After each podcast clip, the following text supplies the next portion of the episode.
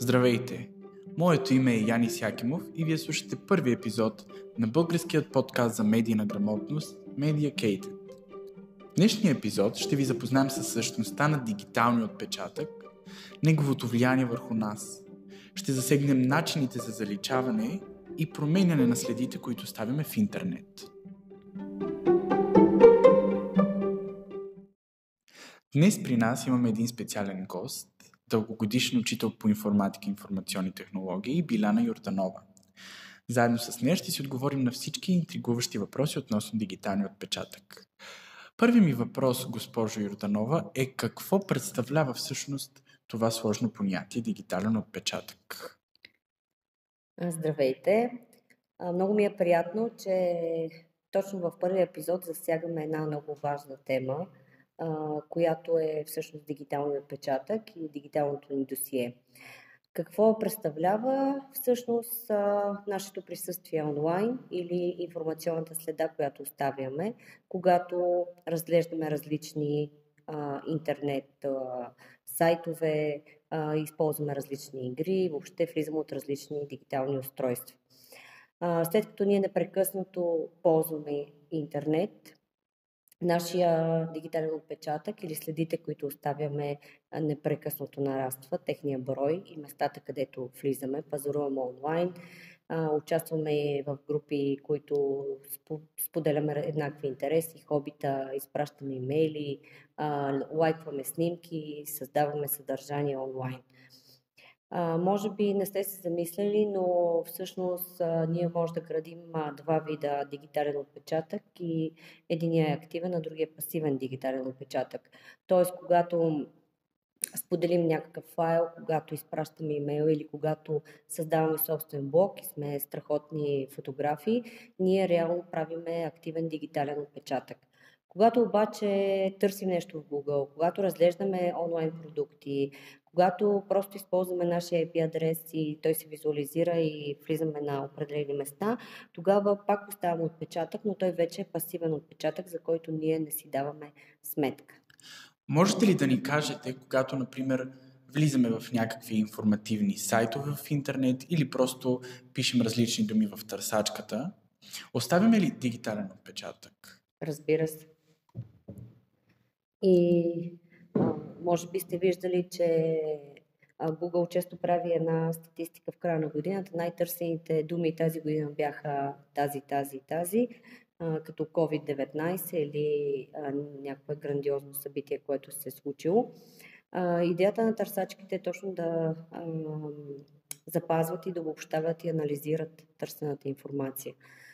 А, какво а, е свързано с това търсене са така наречените кукис или бисквитки, може би за тях да споменем, че всъщност а, когато един браузър визуализира страницата, която ние разглеждаме на интернет страница, компютърът или сваля на нашия компютър така наречените файлове, които се наричат кукис или бисквитки. В тях се съдържа информация за основните неща, които свързват този потребител и се подават към съответния сайт.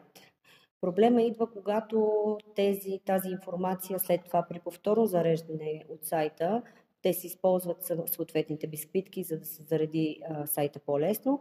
А, могат да се, чрез тях да се получи информация, която е свързана с конкретния потребител, а още по-лошия вариант е, че те могат да бъдат предоставени на така наречените трети страни, т.е.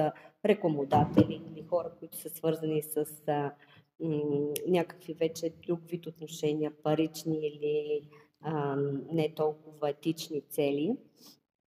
Тоест, това са third party cookies, които не са особено приятните и полезни в, в случая.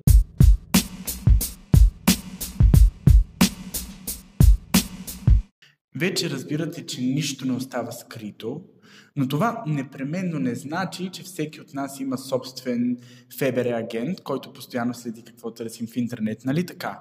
Защото някак си малко страшничко звучи за обикновения потребител цялото това събиране на лични данни? Направете един експеримент и разгледайте профила на ваши съученици, на ваши роднини, на майка ви, на баща ви, на баба ви, на гаджето си и си помислете, ако вие сте някакъв човек, който дори не, не познавате приятела си или конкретната личност, колко много неща може да, се, да разберете от няколко негови тагвания, споделяници, коментари и така нататък.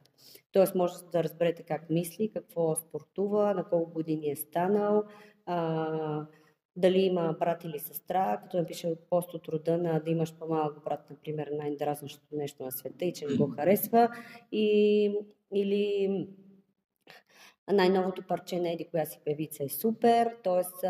вече се личи и музикалния стил на човека, годините и информацията. По-стряскащото е, че по-възрастното поколение не се замисля за това какво споделя в а, интернет и най-често профилите на, на по-възрастната аудитория са обществено достъпни. Тоест там не се гледа за това дали сте ограничили, дали имате кръг от приятели и въобще логиката е, че по-малото поколение не е в Фейсбук, е в други мрежи, които използва за комуникация. До каква степен може да споделяме нашите лични предпочитания в а, социалните мрежи или лична информация? До каква степен мислите, че това е разумно? Ами със сигурност не трябва да се споделят лични данни, като имена, адреси, телефони, а, най-вече банкова информация, свързана с парични средства. А, също би било добре да дигнем настройките за сигурност и поверителност на профилите си в различните социални канали и сайтове и блогове, където се регистрираме. Да се опитаме да изтриеме нещата, които ни притесняват, макар че да може да си помните или да си подсещате, че винаги нещата, които са публикувани, остават за винаги. Да се махат тагове или маркери, или ако някой ви отбелязва в публикации, в които не искате да сте свързани, без да ви питат, защото реално вие ставате част от пасивната аудитория на някой, без да се усещате, който може да провери различни неща за вас. А, да внимаваме от какви устройства влизаме, да се отписваме от профилите си, да си слагаме сигурни пароли, които съдържат а, поне 8, да речеме 12 символа, да имат главна малка буква, специални знаци, цифри, да не са свързани с нас или с домашните любимци или датата ни на раждане, да не са пасворд на английски или цифрите от 1 до 9 или да. QWERTY, които са ни от най-често срещаните пароли. После ще се върнем и на други методи за предпазване. А сега искам с вас да изясним основните причини, поради които а, се събират нашите данни. Първото от които са парите. Тук включваме рекламите и директния маркетинг, както и агрегаторите на данни. Ако не знаете, това са компании, които събират нашата информация, информацията за нашето потребление и я продават с цел реклама.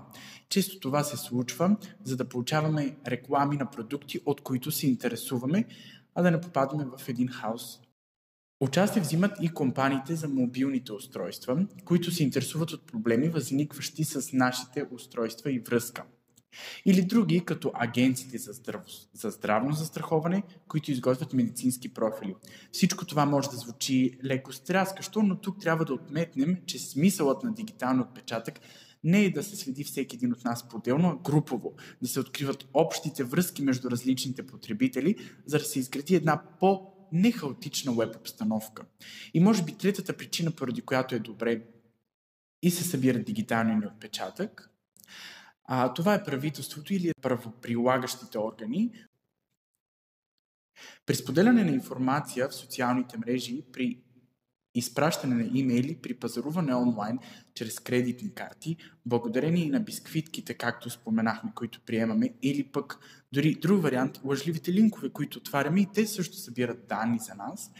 А, ние съставяме това дигитално досие, този дигитален отпечатък. Всъщност е важно да се спомене и, че не е един отпечатък. Това са много отпечатъци. Всяко едно действие в веб пространството е, е нова и нова следа и да се замислим дали след време, когато решим да кандидатстваме за някоя работа, дали нашия бъдещ работодател няма да влезне и да потърси какво сме публикували преди време, какви постове сме писали, колко грамотни сме били, дали не се представяме за някакви други по време на интервюто. Има ли как а, нашите работодатели, например, да получат достъпа до тези данни, които вече споменахме, които въпреки, че ние ги изтриваме, остават в интернет? Ми те могат да стигнат до публичните данни, които са останали някъде. А, ако се опитаме да ги изтрием, да, може и да се справим. В този ред на мисли, ако ви е интересно какво Google смята за вас спрямо вашия дигитален отпечатък, може да посетите сайта adsettings.google.com и да видите какви предположения спрямо вашето потребление прави Google. Особено за по-малките ни слушатели, да влязат и да видят какви са настройките, които са, са зададени, защото а, идеята е, че Google чрез приложенията, които използваме и сайтовете, които отваряме, реално може да проследява местоположение, какви километри сме изминали, какви клипове сме гледали в YouTube, къде сме били през последната една година, какво сме търсили, какви реклами сме отваряли, страници и така нататък. А, така че там имате възможност да а, изключите това, а, тази информация, така че тя да не се събира или поне да не се предава към Google за цел нали, обработка и подобряване на техните приложения. Нека поговорим и за альтернативи, като приложенията, които блокират реклами или пък онези, които чистят бисквитки.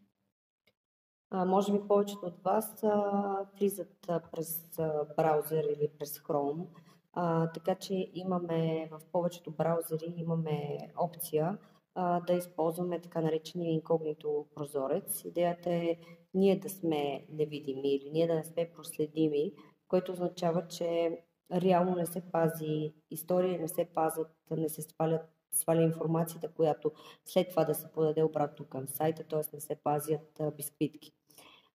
Друг добър вариант е да използваме така наречените адблокер или програми, с които блокираме изкачащите реклами, които пък често водят до, да речем, опасността нашия компютър да се зарази с вирус, да натиснем върху някоя реклама или да попаднем на някакво съдържание, което е компрометирано и може да е рисково за нашия компютър и за нас.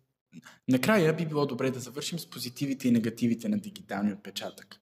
Някои от позитивите на дигиталния отпечатък обаче са, например, по-лесното намиране на хора, участващи в някакъв тип престъпления, престъпни мрежи, педофили и така нататък, или относно масовия потребител, персонализацията на рекламите и като цяло, цялото веб интернет изживяване. Някои от негативите обаче са, например, факта, че тези данни е възможно при хакване на системите, които ги държат, да изтекат. Нека да чуем за финал и съветите, които госпожа Беляна Йорданова има за нас. Ами, няколко важни неща, които може периодично да правим. Да проверявам от време на време каква информация излиза за нас в търсачките. Тоест, може да попаднем на съответно линк, фалшив профил или нещо, което не, с което не сме свързани. А, със сигурност да се отписваме от профилите си, особено ако влизаме на устройства, които са публични. А, също да деактивираме, да докладваме акаунти, които ни притесняват или които, за които си съмняваме, че са истински. Да махаме тагове, ако някой ни свързва с тях и не искаме да а, имаме нищо общо. Да се опитваме да изтриваме неща, които ни притесняват. Това няма да ги премахне, но ще ги направи по-трудни за намиране от някой и съответно да дадем такива настройки на сигурност на нашите профили, а, че да бъдем а, защитени. В случай, че открием своето име в някаква фалшива новина, как мислите, че би било добре да реагираме? Да проверим къде е новината, дали е сайт, дали е някаква публикация, кой е свързан с тази публикация, ако е профил да го докладваме, ако е страница да видим съответно къде е качена, кой е качил, къде се хоства или какъв е домейна, където е публикувана. Със сигурност е свързана с конкретен имейл, човек, фирма и а, може би знаете, че има доста време вече съществуващ Национален център за безопасен интернет, който може да намерите онлайн, на, като напишете SafeNet. А, имат денонощен телефон, така че да се свържете, да поговорите с тях, да, да, да се кажете какво ви притеснява. Телефона им е 124 123. Там има специалисти, които са обучени с, а, за всякакви опасности и случки, които могат да ви дойдат ум и са се сблъсквали с такива неща. Имате ли последни думи към нашите слушатели за този епизод? Еми, мислете какво публикувате онлайн, за да не съжалявате след време. Аз ви благодаря, че бяхте с нас в нашия първи епизод. Надявам се, сме ви били полезни и до скоро!